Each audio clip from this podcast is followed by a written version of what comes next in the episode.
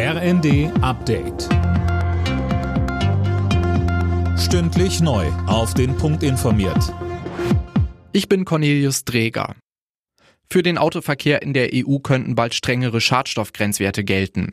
Vertreter des Parlaments und der Mitgliedstaaten haben sich auf die Euro 7 Norm geeinigt. Sie sieht neue Grenzwerte für Bremsen und Reifenabrieb vor. Damit sind auch E-Autos betroffen. EU-Parlament und Mitgliedstaaten müssen noch zustimmen.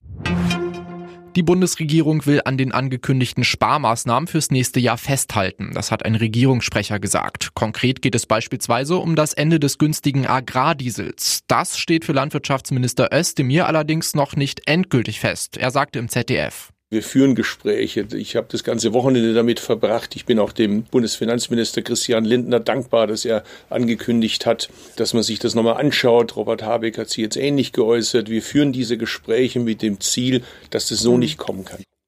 Tausende Landwirte haben zuvor in Berlin gegen die Subventionskürzungen protestiert. Ab 2025 werden erstmals dauerhaft deutsche Truppen in einem NATO-Partnerland stationiert. Rund 5000 Bundeswehrsoldaten sollen dann in Litauen leben und arbeiten. Bis die Bundeswehr dort voll ausgestattet und einsatzbereit ist, wird es aber wohl bis 2027 dauern. Verteidigungsminister Pistorius sagte bei einem Besuch in dem Land. Mit dieser kriegstüchtigen Brigade übernehmen wir auch wahrnehmbar und wahrgenommen durch die NATO und unsere Alliierten eine Führungsverantwortung im Bündnis hier an der Ostflanke.